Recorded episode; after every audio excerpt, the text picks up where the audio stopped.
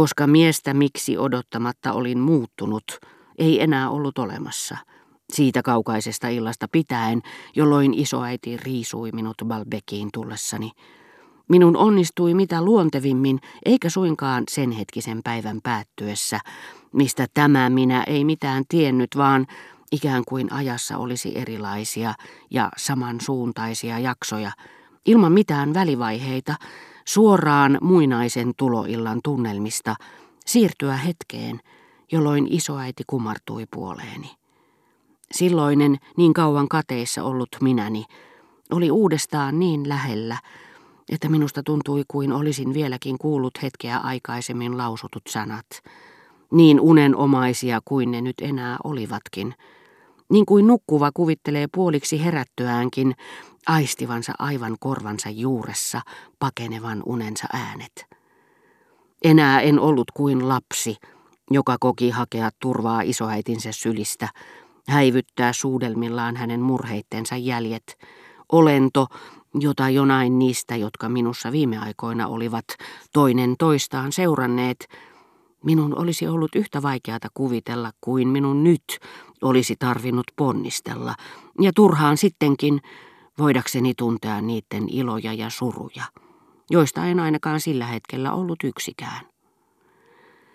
Muistin, miten tuntia aikaisemmin, ennen kuin isoäiti sitten aamutakissaan kumartui riisumaan kenkiäni, harhaillessani tukahduttavan kuumalla kadulla sokerileipurin myymälän edessä. Minusta tuntui, sellainen tarve minulla oli suudella häntä, etten ikinä voisi odottaa tuntia, mikä minun vielä oli vietettävä ilman häntä. Ja nyt kun tämä sama tarve syntyi uudelleen, tiesin, että voisin odottaa tuntikausia, että hän ei enää koskaan olisi vieressäni, tulin siitä tietoiseksi, sillä tuntiessani hänet elävänä todellisena ensimmäistä kertaa, sydämeni paisuessa pakahtuakseen, tajusin tavatessani hänet taas, että olin menettänyt hänet ikiajoiksi. Menettänyt ikiajoiksi. En pystynyt ymmärtämään, yritin vain totuttautua kestämään tätä ristiriitaisuutta. Yhtäällä koko olemus, hellyys minussa yhä elämässä, sellaisina kuin ne olin tuntenut. Toisin sanoen aina käytettävissäni. Rakkaus, missä kaikella oli minussa täydennyksensä, päämääränsä, vakituinen kohteensa, niin että suurmiesten nerokkuus, kaikki mahdolliset nerot, joita maailmassa on ollut sen luomisesta lähtien, eivät olisi isoäitini mielestä olleet yhdenkään vikani arvoisia.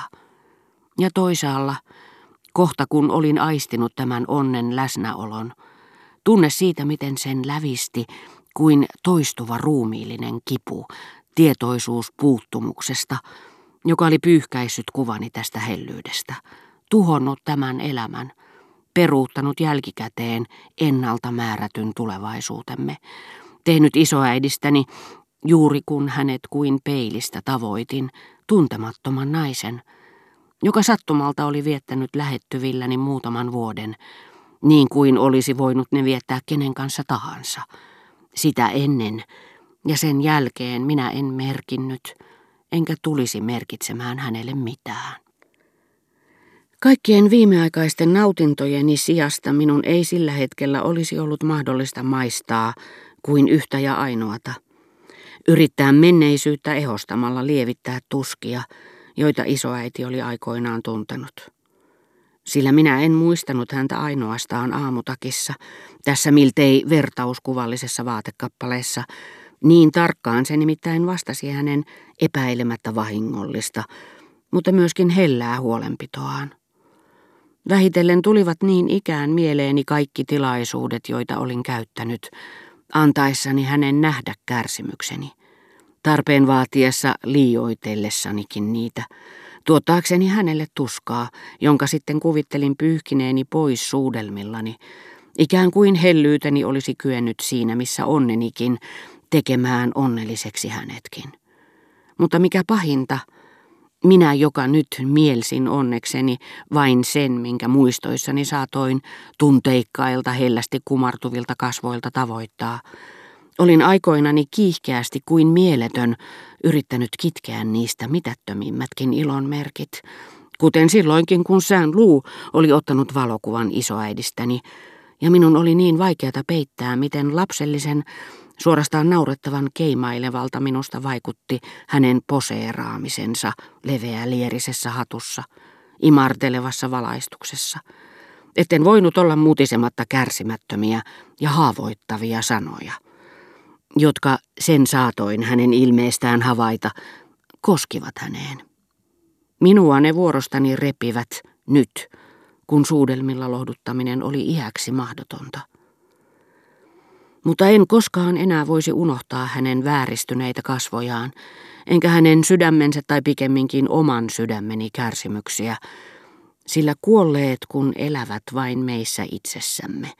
Itseämme me lakkaamatta ruoskimme pakottautuessamme ajattelemaan iskuja, joita heille olemme antaneet. Näihin tuskiin minä sittenkin, niin julmia kuin ne olivatkin, takerruin kaikin voimin, sillä tunsin kyllä, että ne johtuivat isoäitini muistosta, todistivat, että tämä muisto minussa totisesti eli. Tunsin, että vain tuska auttoi minua todella muistamaan hänet, ja olisin halunnut, että vain entistä syvemmälle painuisivat minuun naulat, jotka hänen muistonsa sinne kiinnittivät. En yrittänytkään lievittää tätä kärsimystä, kaunistella sitä, teeskennellä, että isoäiti oli vain muualla ja väliaikaisesti näkymättömissä, haastatella, puhutella valokuvaa, sään luun ottamaa, joka minulla oli mukanani, kuin poissa olevaa, mutta yksilöllisyytensä säilyttänyttä olentoa, joka tuntee meidät ja liittyy meihin yhteisymmärryksen rikkomattomin sitein. En syyllistynyt siihen koskaan, sillä en ainoastaan halunnut kärsiä, vaan myöskin kunnioittaa kärsimykseni omaperäisyyttä, sellaisena kuin sen äkkiä tahtomattani olin kokenut, ja halusin jatkuvasti kokea sen omien lakien mukaisesti, ja joka kerta, kun joutuisin vastatusten sisimmässäni välähtelevän olemattomuuden ja elossa pysymisen välisen oudon ristiriidan kanssa. Tästä tuskallisesta, toistaiseksi käsittämättömästä vaikutelmasta minun ei ehkä milloinkaan onnistuisi saada selville mitään totuuteen viittaavaa, mutta tiesin myös, että se vähäkin totuus, mikä mahdollisesti tulisi ilmi, voisi olla lähtöisin vain siitä erikoislaatuisesta ja välittömästä tunteesta, jota älyni ei ollut hahmotellut eikä raukkamaisuuteni vaimentanut, että itse kuolema, ilmestyksen omainen tietoisuus kuolemasta, oli kuin salama, yliluonnollisen ja epäinhimillisen diagrammin mukaisesti syövyttänyt minuun tämän kaksinkertaisen ja salaperäisen vaon. Mitä tulee unohdukseen, missä olin siihen saakka isoäidin suhteen elänyt, minun ei kannattanut uneksiakaan, että voisin siihen pitäytymällä jäljittää totuuden. Sehän oli puhtaasti kielteinen ilmiö, yhtä kuin heikentynyt ajatus, kykenemätön luomaan uudelleen aitoa elävää hetkeä, niin että joutuu sen korvaamaan yhdentekevillä sovinnaisilla kuvilla.